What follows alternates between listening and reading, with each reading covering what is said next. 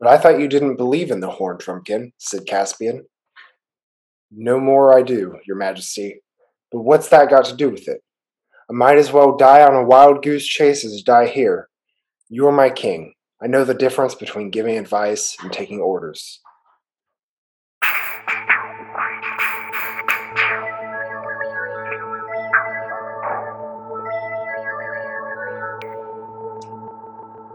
Welcome to the Chronicles of Podcast, where we are doing a chapter by chapter deep dive into the Chronicles of Narnia by C.S. Lewis. I'm Kel. And I'm Chase. And thank you for joining us today. Just a reminder that today we're going to be talking about the fourth book in the series, Prince, with a heavy quote on that, Caspian. Uh, but general spoiler warning for the whole Narnia series, as well as a heads up that we will go on tangents into other stories we enjoy. We'll do our best to give good spoiler warnings along the way if there's anything too far out there. But today we are discussing again, quote, Prince Caspian, chapter seven, Old Narnia in danger. Oh no, what danger? Probably a war, but you know, we wouldn't we wouldn't really know. I mean, C.S. Lewis isn't going to tell us about that. Uh, but I'll, what I'll tell you about Kel is a summary of this chapter. I'd love to hear one. Well, just you wait. The, the place the fauns had appeared, if you remember last chapter, uh, really counting on you remembering the very tail end of last chapter, uh, the place the fauns had appeared was the dancing lawn where they had, were calling everyone to meet in the first place. Caspian and his friends stayed there for several days until it was time for the Great Council. And that time living and sleeping outside were some of the best days of Caspian's life. The great night came, and various fantastic creatures that they had met and sent word to all gathered together. And after some discussion of how to run the event, really had to work out those logistics there, they sat down in a large circle for a council of war at Caspian's request. As Caspian began to address the crowd, a hare, a, a rabbit, announced that there was man coming near. Caspian told them to catch it, not kill it, and that's good because it turned out to be his close, dear friend, Dr. Cornelius. Nikabrik the dwarf said that they should kill him for being a half dwarf, half human because racism. But Caspian defended him, saying that they could sooner leave his army than do that. Uh, Cornelius revealed that Caspian's horse had gone back to the castle after he was knocked off. So King Miraz was made aware of his escape, and now he had his army out, ready to search and surround him any moment. Cornelius used magic to find him and get there to warn him, and they begin discussing uh, whether they should fight or flee. Caspian says he doesn't like the idea of running, but they should probably find a more defensible spot than this open spot in the middle of the woods. Uh, Cornelius recommends going to a place called Aslan's How, a great mound built up by uh, ancient Narnians over a very magical stone. Ooh. The mound is hollowed out within, so it would make a good fortress and a storehouse for them. It, it should fit everybody. They all agreed and marched to Aslan's How before sunrise. And as they learned about their new quarters, their fortune turned against them, as Miraz's scouts soon found their new lair and his army arrived on the edge of the woods. They had a bunch of battles off screen, with Caspian's party taking the worst of it, and nothing seemed to work. Even Caspian's biggest battle plan failed because apparently giants are inherently not that smart, and Wimbleweather, their giant, messed up his timing, and a bunch of people got hurt. Caspian, Cornelius, the Badger, Nikabrik, and Trumpkin all sat in the center chamber near the stone table, but not on it, mind you. Mm, Truffle Hunter and Cornelius recommend Caspian use the magic horn. If you remember, he has a magic horn. Uh, but they're not sure where their help will come from, so they'll have to be ready to send a messenger to find it. Nikabrik, a non believer in the old things, thinks it's all dumb, uh, but Trumpkin says, Send me, sire, I'll go, even though he didn't fully believe it himself. They decide Caspian should wait till sunrise to blow the horn, and then Pattertwig the squirrel will go look at the lantern waste, and Trumpkin will go to look at Cair Paravel, and that is the end of our chapter. That is the end. Uh, theme of this chapter is deliberation because you get a lot of talking, Chase. Yeah, it's just uh, a bunch of meetings. You know those super fun logistical meetings that go into gathering people. Kel. This is a, this is a chapter that could have been an email. I think. Uh, it, it, could have been a bullet pointed email. It would have saved us a lot of time. Yeah, it's a lot of meetings, especially in a chapter where like the literal war begins, and like at just the front end, like you would assume like the chapter where the war begins would have more, I don't know, war, like I don't know what you're asking for, Cal. That's kind of hmm. ridiculous. Why would like, we look at, why would we watch a battle when we could watch them deliberate how meeting notes will be taken? I guess. But we'll we'll get to this because I got some questions and and and concerns about how this all goes down. But Chase, Caspian's had the best day of his life again. Man, he he's having a great week to be honest. Like Man hanging out with with two dwarves that vaguely like him and a badger that seems nice enough. That was the best days of his life, and then now here we are going camping in the woods with the exact same people. He just likes being outside, Kel. He just really likes being outside. He, he does like being outside, and, and it's important to know, you know, at this this outside, it is the dancing lawn, Chase. It's you know important that we get this bit of information. In, in, case we were wondering at the end of last chapter whether the place that a bunch of people showed about nowhere to dance was in fact the dancing lawn, we it was here. If you were curious, uh, but yeah, so you know, Caspian has the the best best times of his life, sleeping on acorns and uh, you know, not in his nice you know feather mattress with silk sheets. Um, totally agree. Uh, I can't see why he would prefer you know a bed to the ground uh, but whatever. Um, so he, you know, it says that he, all that to say, you know, we, we, you know, making fun of him, but it says he began already to harden and his face wore a kinglier look. So, you know, I, I think that's just looking tired. I think that's just bags under the eyes. To be fair, if you've seen Lord of the Rings, Viggo Mortensen looks tired and like dirty the whole time, and dude looks great. I mean, like, I guess that's what it takes. Like everyone stop showering. It's uh, there, really there hard. people. I think I feel like Viggo Mortensen. He's got that quality where it's like there's few people who, when you're gross and dirty looking, it's almost like that's like you. It, it makes him look even better. I mean, I guess that's just his prime. He's he's he's killing it, you know. Uh, but he's a ranger, you know. He's da- he's he's mysterious and dangerous. But Something uh, good walking through the woods. yeah. Uh, so Caspian, you know, they wake up and then they, you know, see all of the the subjects uh, that you know he has begun uh, accruing, and they're all gathering, and we get a good list of everyone. There's you know the bulgy bears, the red and black dwarfs, the moles, the badgers, the hares and hedgehogs. You know, you know a bunch of people that he's already met, as well as a bunch that he hasn't seen. There's some satyrs, uh, that which are you know similar to fauns but not. Uh, you know, surprisingly, they have both. What what is the difference between a satyr and faun? I thought those were different words for the same thing. I'm pretty sure they are. You know, and if my Percy Jackson knowledge is, you know served me any, uh, I'm pretty sure it's just the Roman and Greek versions of the same thing. I, I think you're right. Because for a second there, I was like, are satyrs just fauns that have horns? But I'm pretty sure fauns have horns too. Yep. I'm pretty sure they're the same, but you know, what does C.S. Lewis know? A lot, you know, but to be fair. But uh, one is half goat, half man, like one way, and the other is the other way. Like one is top man, bottom goat, the other is bottom man, top goat. Pretty sure it's the same. They're both bottom goat. Uh, but you know, whatevs. Uh, but yeah, so he sees the satyrs and then the whole contingent of talking mice that came with Reepicheep. Um, there's some owls, there's a raven, uh, and last of all, you know, uh, in addition to the the centaurs, was the giant Wimbleweather of Dead Man's Hill. Chase, they C.S. Lewis has really got to work on his giants names, and like, I mean, yeah, Wimbleweather feels a little a little wimpy. It's like he for, li- is living at Dead Man's Hill a red flag. That feels like it should be a warning sign.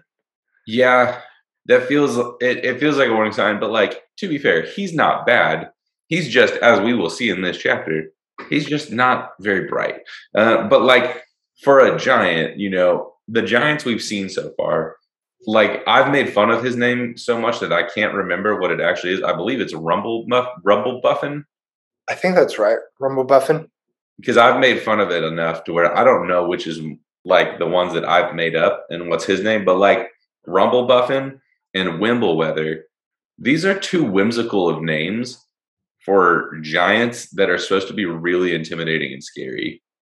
I mean, or maybe you're just asking a children's book to be too serious. Maybe, maybe I am, and that's you know for sure an option because you know we're here to be critical and cynical. Uh, but like nothing beats Fledge. I'm still mad about that one, and that was the first book. like this would be like you know Dave Bautista's character in a movie being like Marshmallow, or like The Rock being Butterfly. Like that, it it feels look, weird that I'm pretty sure you just laid out the plot to the next Guardians movie. That uh, it could be. It could be. Uh, maybe this was the two. Not coming to Marvel yet. Never mind. Mm-hmm. Keep going. But uh, so we, you know, we have this giant contingent of, of people that have gathered around, uh, you know, waiting for this council or feast of some sort. And people have different priorities, and you're going to see these priorities come about in very stereotypical fashion. Uh, you know, what are the what do the bulgy bears want? Well, they want to eat. Uh, you know, what does uh, you know Pattertwig and the other squirrels want? Uh, well, they could do anything because they're squirrels and they have ADD. So let's do everything at the same time. Uh, you know, what about uh, you know Reepicheep? Like he just wants to fight. Like you know, the the council be darned. Uh, let we don't need to talk and eat. Let's just go kill Miraz. Uh, and like the moles are all about digging up entrenchments. Like it's like okay, cool. Like C.S. Lewis is like writing this chapter. Honestly, that one is smart. But it's, that one's great. Yeah in general, like they were camping out for multiple days, having worked in an admin like centric job before. I feel like they should have put a little thought into how this meeting was going to run. Yeah, gathering hundreds of people at dinner time, they tend to get upset if they don't sure. have a Just, meeting around a, a like a mealtime. If you're not providing food, like that's on you you need to send at least send a clear message of eat before if you're not going to provide food. And yeah. as we'll find out here, they don't end up having dinner. They go straight into marching. Like the Bulgy Bears should have won out this one because I don't think anyone eats dinner this night. Yeah, no, it's it's not great, but like I just think it's funny that I feel like C.S. Lewis is writing all these characters and it's like, what would these characters like want based on my like stereotypical perceptions of them. It's like, oh, fauns, what do they do? They dance. They don't even care about war. Let's just have them want to dance. Hey, why are the fauns invited to this? A solid like, dance, Cal. Solid dance. Why do the fauns? Why are they even invited to this war council? Like, why do they have positions of power? All they're good for is kidnapping children. I mean, maybe they should send the fauns to the castle to kidnap Caspian's little cousin so like that Caspian can be the prince again. I like where your head's at, Chase. Uh, if we're already going to excuse kidnapping, you know. I mean, every book has so far, so we might as well keep it going. Yeah, I mean, you're not wrong. It's, as, as far a, as C.S. Lewis is concerned, kidnapping it's pretty cool. It's pretty low on the on the scale of bad things to do, uh, but you know, that's you know we've discussed that, and we will more uh, you know, yeah. down the road. But yeah, I'm sure it comes up every single book in some. It'll probably come up. You know, things that we know to be true. Aslan, not a tame lion. Kidnapping could be worse. Uh, so uh, they they're you know holding their council and they're you know trying to get everyone to pay attention uh, and everyone starts arguing and then Pattertwig the squirrel uh, he he goes silence silence everyone for the king's speech great movie um, crazy that they have access to it. Yeah. Uh, do you but, think uh, Caspian st- st- stuttered? I I wouldn't be surprised. I mean, he's a he's like an older teenager, never really had like public speaking experience. Like, yeah, honestly, I'd be surprised if he could get through a sentence in general. Like the first time you stand in front of a crowd that large, you're gonna be stumbling over yourself. Yeah, it, at best, you're going to use some ums and likes and pauses. You're not you're not ready for just bold declarations. And what we're going to see, Chase, is that even though Twig's like, hey, everyone, get ready for the king's speech, Caspian doesn't make any kind of speech. There, I, I've looked, and there's nothing because immediately after this, uh, the Camilo the hare, Camilo Cabello the hare, yeah, he goes, "Hush, there's a man somewhere near." and everyone's like, "Oh wait, woo, what, what's going on?" You know, there's a there's a man and Truffle Hunter the Badger. Like, like I also have to remind everyone, he throws a lot of names in here. We got to remember who who these people are. Truffle Hunter's the Badger. Yeah, he goes smells like man, and yet not quite like man. Chase, have we met any people that are man-like but not quite man-like yet? I mean, we've said that Caspian is a teenager, so That's a good one. I like that. Uh, that was uh, I was trying to see. I, I was curious where you were to go with that. I didn't have any any idea, but I liked where you're where you're going. But yeah, so he says it smells like man, but not quite like man. And you know they're getting into battle formations, and Caspian's like, hey, if it's alone, don't shoot it. Don't shoot it. You know, whatever. Uh, catch it. And Nikabrik is uh, is like, why shouldn't we just kill it? uh, and he's like, just like the centaur's like, do as you're told. You know, clearly we're setting up some uh, some tension between following orders with uh, Nikabrik and his order of dwarves. Uh, but they're waiting in silence. And then Chase, wouldn't you believe it? A familiar voice to Caspian uh, just starts speaking, and he's like, "No, no, no! Like you can, you know, bind me if you want, whatever. Uh, but just take me to the king." And Caspian is like, "Doctor Cornelius, you know." the guy who used to wake me up at 2 a.m. and take me to a far dark corner of the castle so that no one could hear me scream, I mean, talk. Yeah, as we've said, kidnappers are good in these stories. Yeah, but like everyone, you know, and it's it's great, but then you see some uh some tension between, you know, at least Nikabrik and his dwarves and Dr. Cornelius.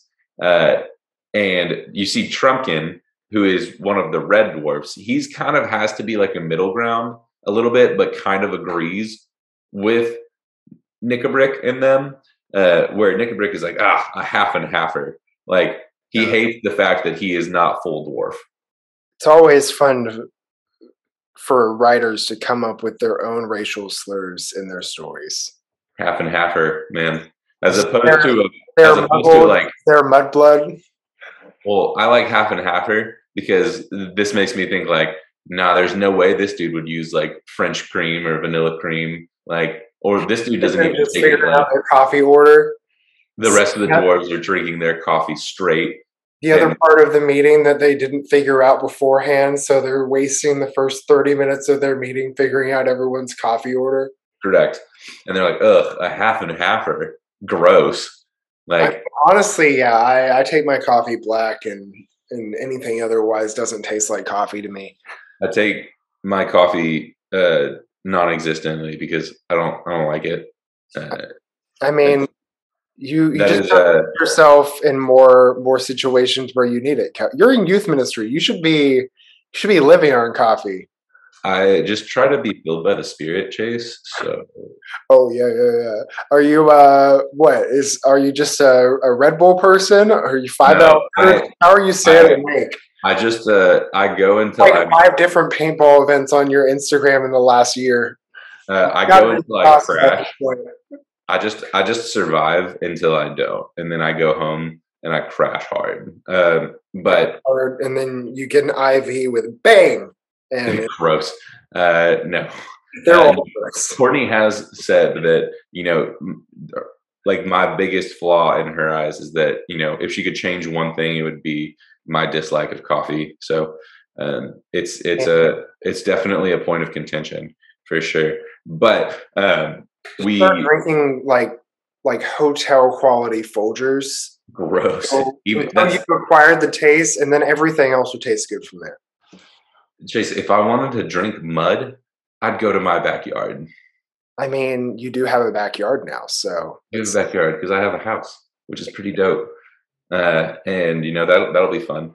Uh, but we, you know, so there we see Cornelius come in and uh, Trumpkin and Nikabrik are, you know, trying to like not kill him, even though they have a little bit of like you know enmity towards him. Uh, and Caspian's like, "This is my greatest friend and the savior of my life. This is real, you know, uh, Lucy and vibes, and also sad."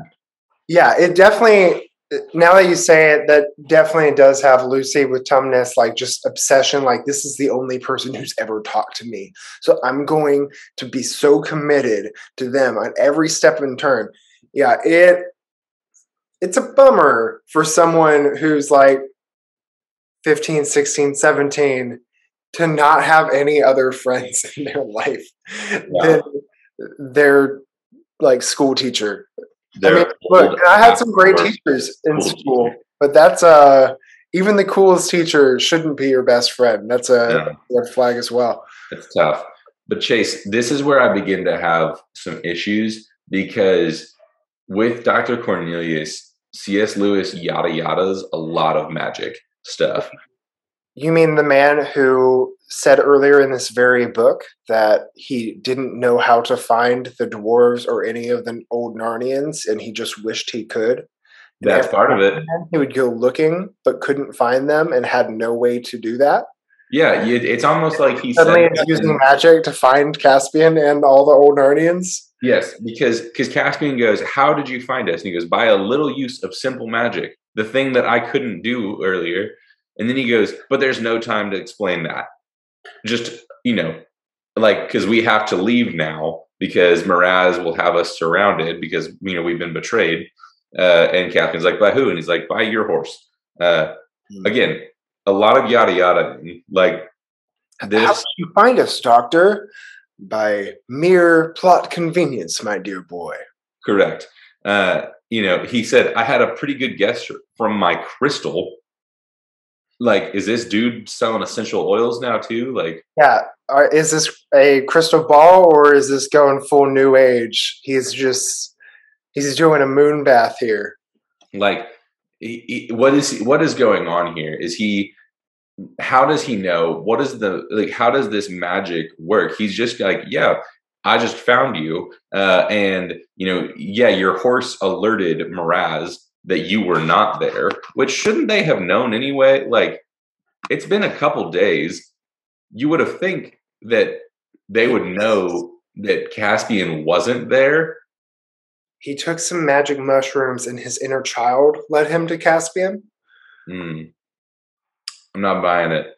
But I just significant conversation with the ghost of his father who told him how to get there.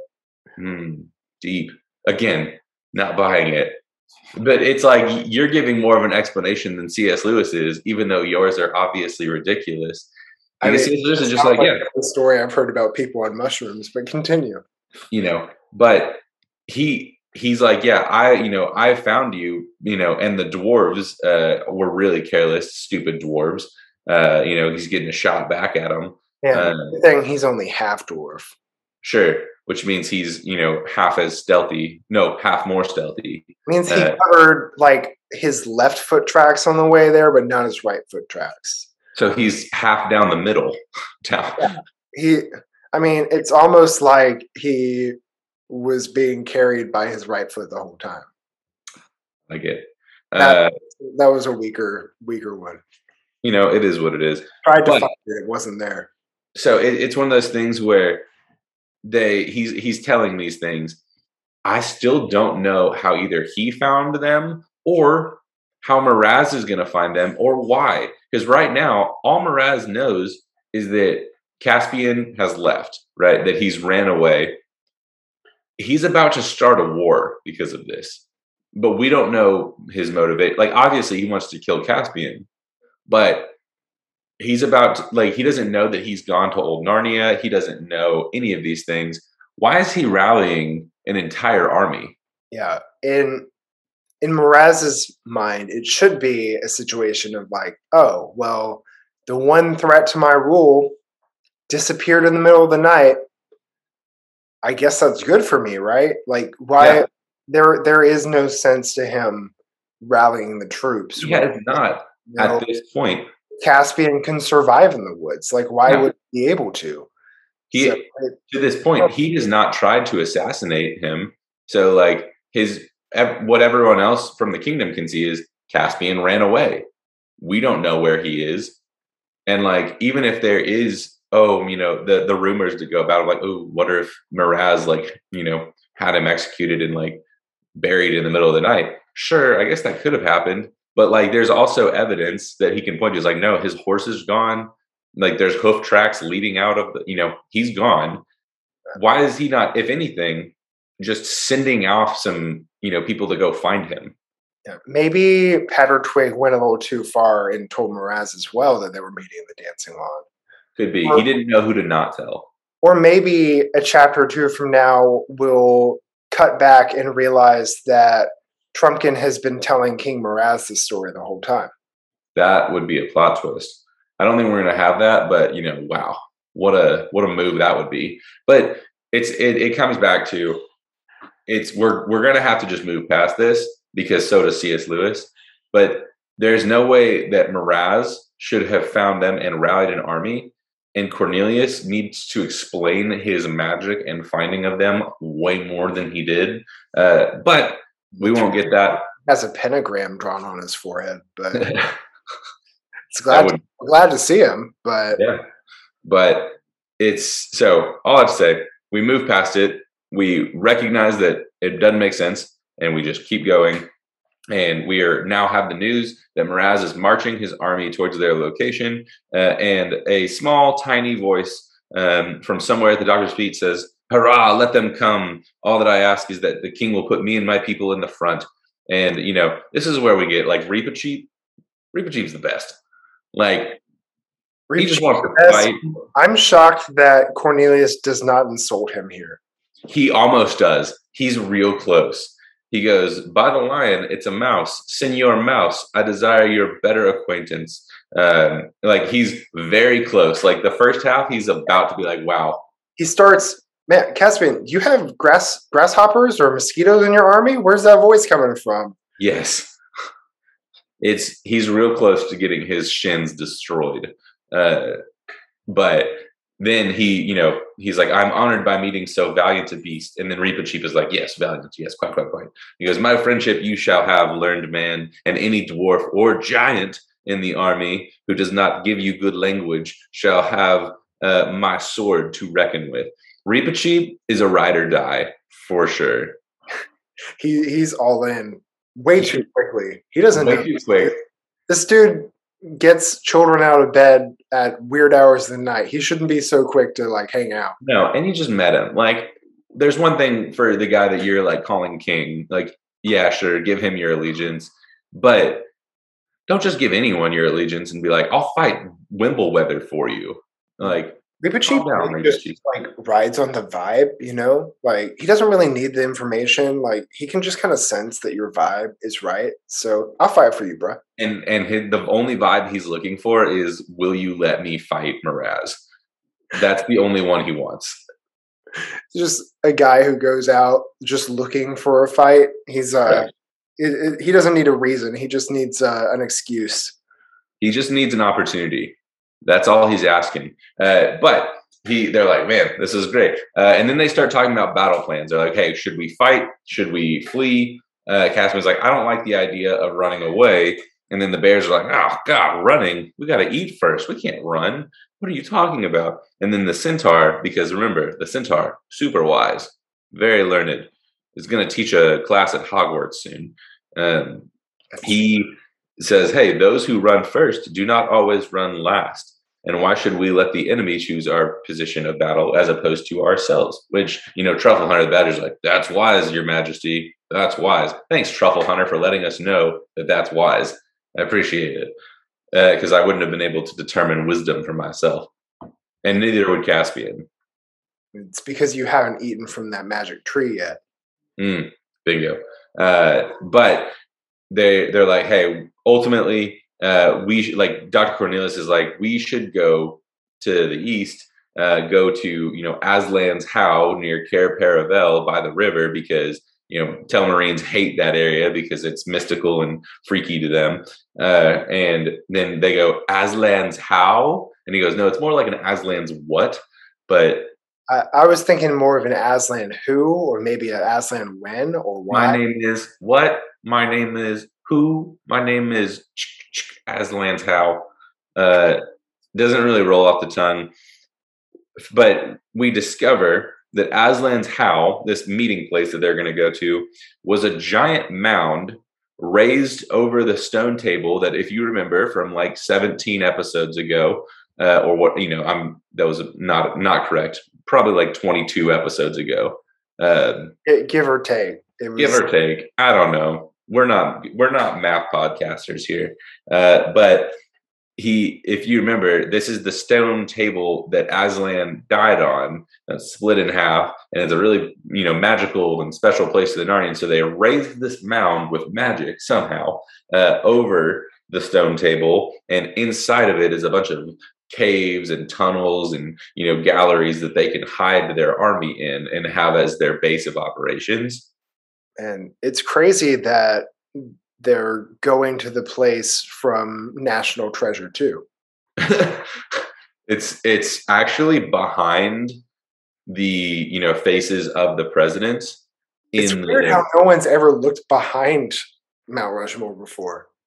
I always assumed that behind Mount Rushmore was kind of like those Disney World like Google Earth views where it's like you see the building or the you know the whatever on the front where you go in for the ride, and then on the back end it's just like a giant warehouse uh, where it's like that's where you actually the Hollywood sign. It's just yeah. like being propped up. Yeah, that, that but, feels right. But you know, apparently behind the stone table is dirt because it's a mound. Uh, but above the stone table is a giant hill I, I, guess so. I guess instead of being on top of a hill, it's now underneath a hill because that makes sense. Don't worry about the logic here because, as we've said before, C.S. Lewis didn't. Uh, and so. Just briefly they, invited some earthbenders in to uh, rearrange some stuff. And does Toph exist in this universe? Because if so, I'm way more into it. I mean, that feels like it fits into the multiverse theory at some level. I feel like some. Oh, dude. Well, if you've seen the Legend of Korra, those little spirit portals are oh, those yeah. are those that not just the, There's even a tree. There's a magic tree with portals around it. That is not just the holes that they hop into. You know, and yeah, the wood between the worlds. It all fits together. It all makes sense to me. All right, Chase. Look at us building this universe. Uh, one one piece of IP at a time. Uh, but they decide to go to Aslan's How uh, because Truffle Hunter is impressed with the learned man's knowledge. Uh, and I gotta, I gotta say, in addition to Reepicheep, I think some of the favorite moments that I've had in this chapter and in the next uh, is Trumpkin's like exclamatory phrases. Uh, he he's got several, uh, but the first one you see soup and celery. Like he says, and every one of his things that I've seen so far it's two nouns separated by and. Uh, it's it's two things or two ideas, and like we'll see more as it goes on. And I'm going to point them out because they're not right in front of me at the moment. But like soup and celery is our first one. We'll keep it going as the as you know time continues. But like an Irish accent too. It's uh, soup and celery. Yeah, that's that's solid. It was well, you know, soup is not solid, but you know, Hopefully, the accent was. Uh, but they agree on the plan and they immediately start marching uh, and they make their way uh, to Aslan's How before sunrise uh, because obviously, you know, time and Narnia is weird. So apparently, they can just march here in the blink of an eye, even though it's across the country. Which will be a very different situation the very next chapter. Correct. Uh, but you know who's counting? We are. But so they they go in and there's a you know doorway leading into the mound and they start seeing like paved stoneways and arches and uh, there's pictures of a lion everywhere which i wonder if that's important. Um, and it seemed to belong to an older narnia than the even the narnia that caspian was aware of.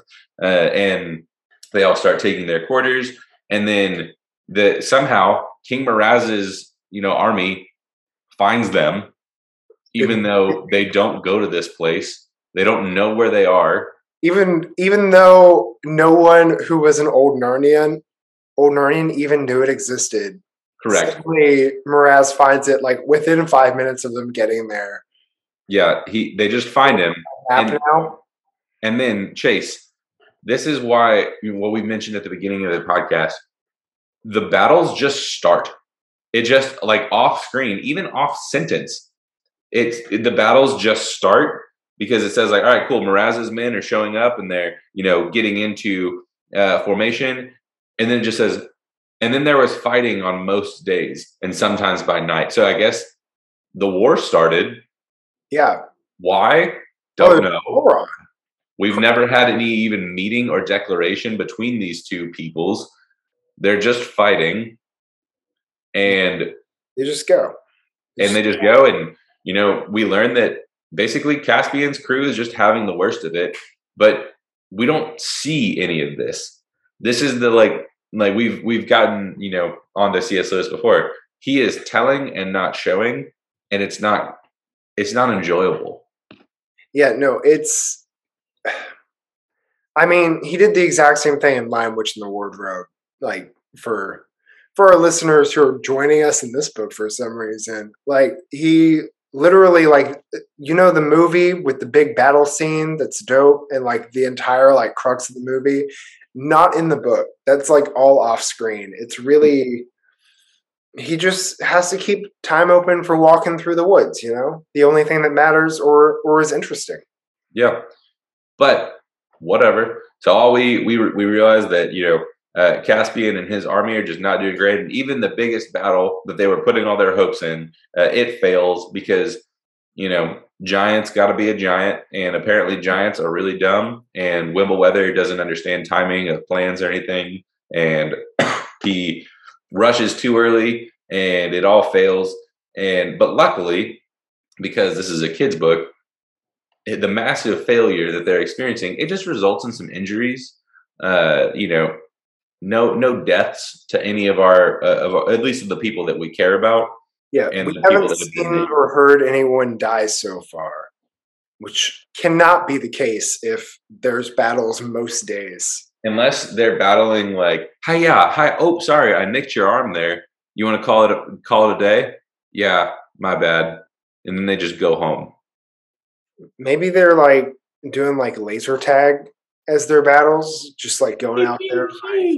Pew, pew. Ah, today Miraz's army got got more points. He, he shot he Right. shot the laser at our base.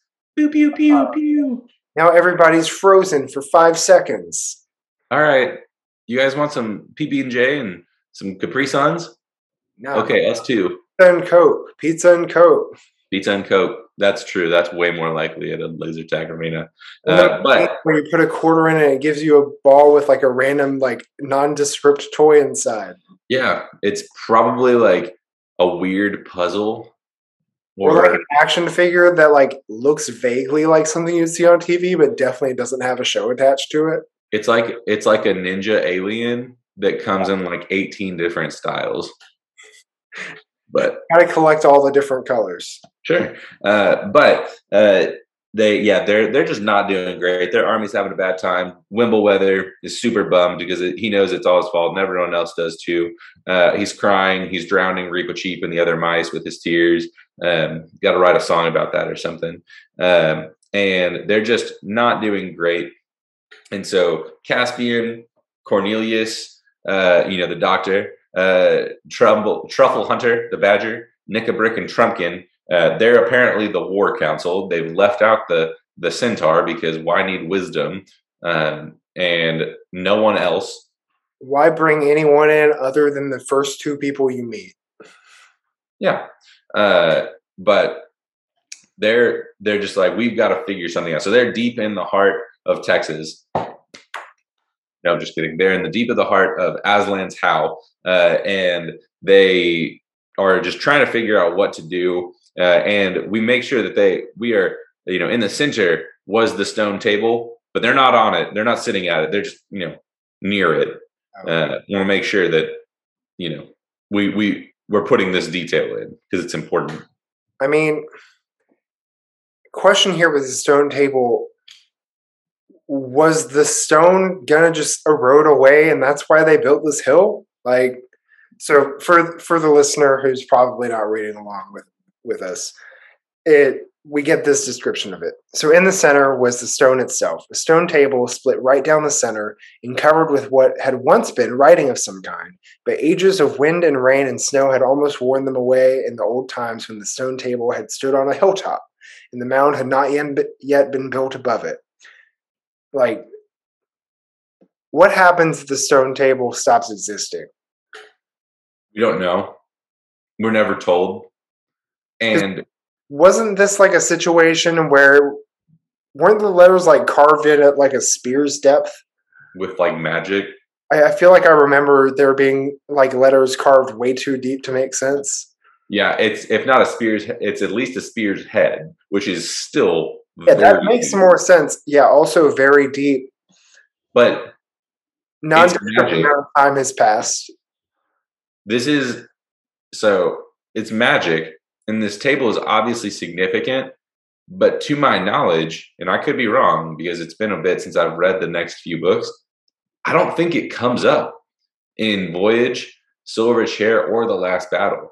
I don't think it does either. And so but we if I learned anything from WandaVision, it's that runes are important and they need to uh it's good that they protected the table. But who is the witch that cast the runes? Because that's significant. Well, Aslan was there when the runes were cast. I'm I'm guessing that. So they're his runes. Cool, cool, cool, cool, cool. Either his or his dad's, but also he probably sang the runes into existence somehow. Yeah, that would make sense. Uh, but yeah, we just we just don't discover anything about the stone table. So it's like I don't understand why it's here. This is a, another instance of yada yadaing magic. And then we're about to get more yada yadaing of magic because they immediately start talking about using the horn. This is the horn of Susan uh, that, you know, supposedly will call help to them. And, you know, they're discussing whether to use it. And Truffle Hunter's like, I think the time has come because you know things are not looking great and caspian's like well we're in great need but how you know how are we to know that we're in the greatest of needs. Like, what if there's a time that's even worse than this? And then Nikabrik is like, well, if you use that argument, then we'll never use it until you're dead. You're like, and it'll be too late, which is a great point.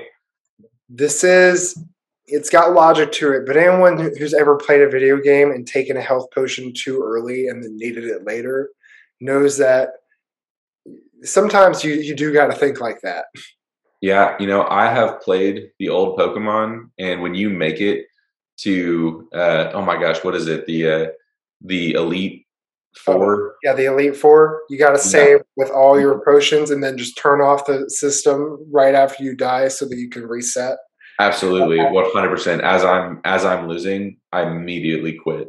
Yeah, uh, but it's like they they're deciding when to use the horn, and you know they're like, well, you know, we we should probably just blow it. And, you know, he's like, what do you think, Trumpkin? And then Trumpkin, our, you know, handy dandy agnostic, is like, well, I don't, you know, I don't really believe in any of that. Um, all I know is like, if you do blow it, please don't tell the army about it. Like, don't give anyone false hope, um, or else they'll be dis- disappointed. And Caspian's like, I'll take that as a yes. Uh, let's blow the horn. And then, you know, Cornelius is like, well, we don't know what form the help will take it could be Aslan. Uh, you know, I think it is more likely to be Peter and the and the gang. Why? We don't know. We don't know why he thinks this. Based on all the books written written about the magical nature of this horn. You know how this horn has never been blown except for that one time that Susan blew it whenever Peter was being attacked. Yeah. Like, and you remember how that opened up a portal in time and space to get her brothers who like, are feet away, closer to just. He's a great guesser and just assumes that it's going to bring the high kings and queens from old Narnian history, uh, and then uh, you know they're like, but I don't know if it's going to come to the, if they'll come to this spot. You know, it's more likely that they'll go to the more magical spots, either the Lantern Waste, uh, you know, where the children first entered Narnia because they know about that apparently, um, and then or like near Cair Paravel uh, over by the sea. So, because obviously they would go to one of those places and not the stone freaking table Yeah, acknowledge that it is the most deeply magical spot of all, but not the magical spot that they would go to, because they've got to go to. w- w- Honestly, the Lantern Waste would make more sense for them to go to than Cair Paravel. It's weird that they show up on It's an entrance spot. Like, yeah, that that's their respawn location. if only, man, it would make more sense. But they're like, hey, we don't know where, you know, they're going to show up. I don't, but like, why wouldn't they just show up where you called them as well? Yeah, that these rules make no sense because there's never been rules before. There's never been rules except now, and then the rules aren't explained. And then they're like, well, you know, it'll it'll be one of those two locations. And it's again, we we've said this before, they will end up being right, but their logic is flawed.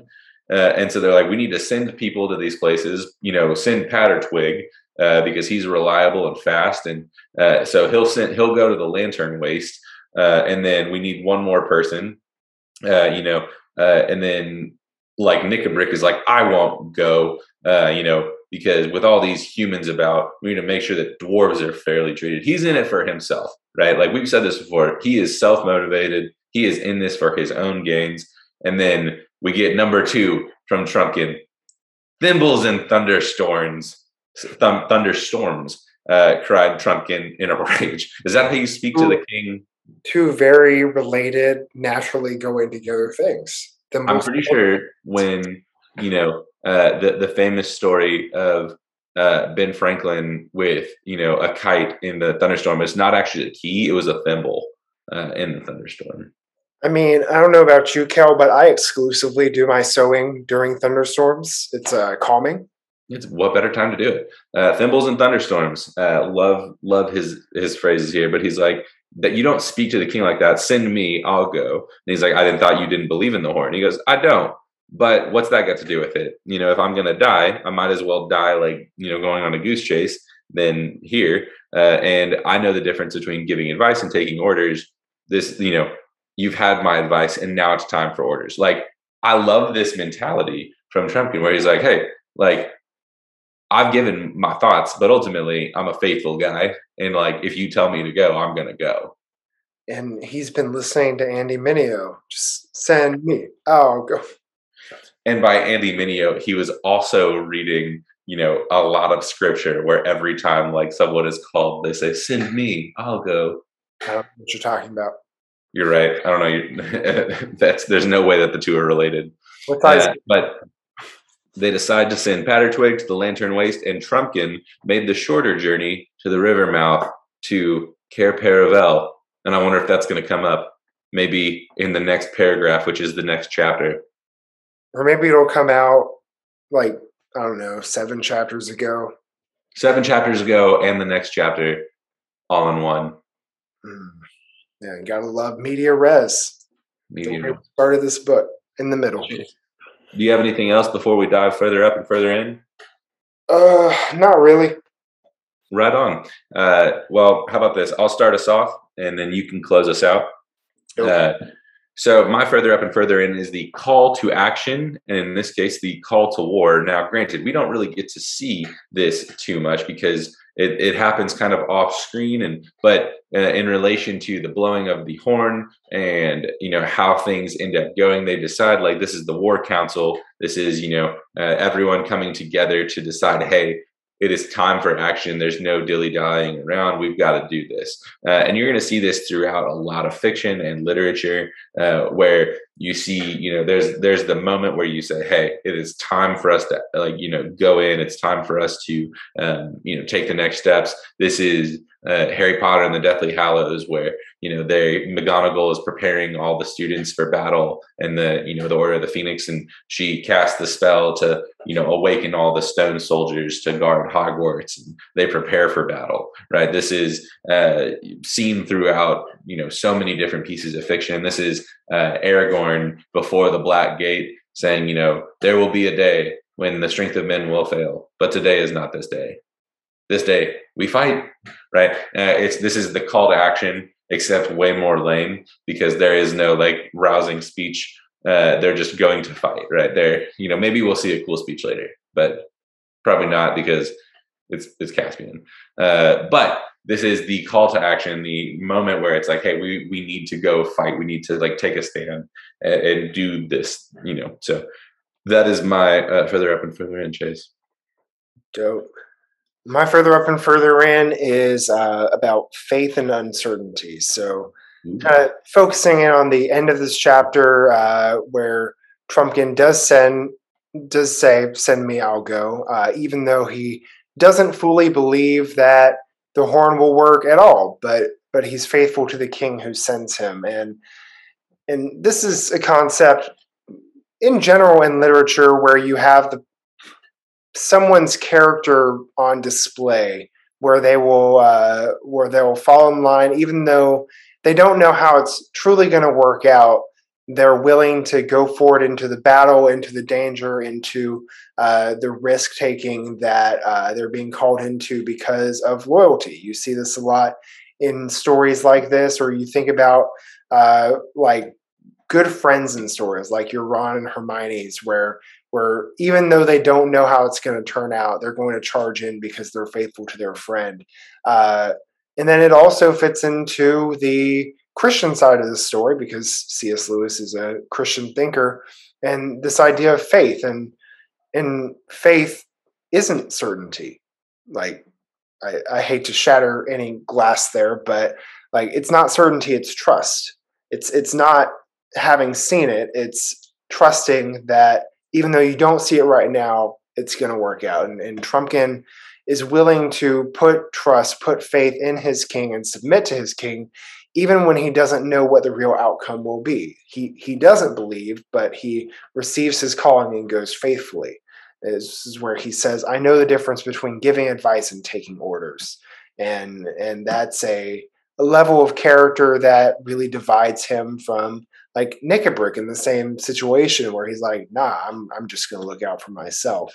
And uh and it's it's admirable and also tends to uh be the dividing factor in stories like this between good guys and bad guys of faithfulness and and willingness to uh, submit to authority versus charging your own way can be uh, can be a dividing line between uh, wisdom and, and folly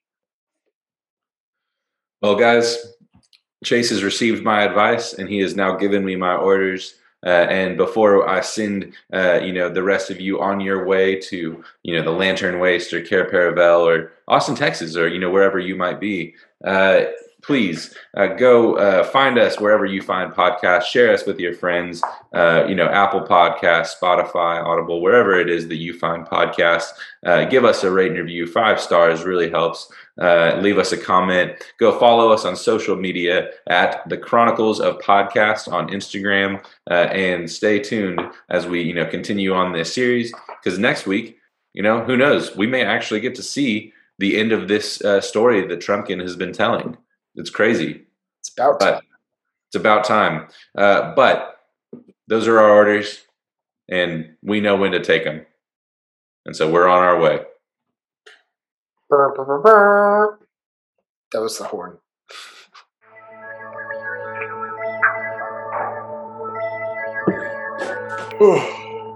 Tired? I was get. Uh, I mean, always. Always, yeah there's there's never been a moment that I haven't been tired. Yeah, that's fair. That's why, like, I always tell my students when they're like, "Oh, I'm too tired to come on Sunday morning." It's like, "Fool, I'm always tired. That's my life." Like, I guarantee I'm more tired than you. There's never a time when I'm not tired. Yeah, yeah. They just don't know yet. Life hasn't beat them down quite yet.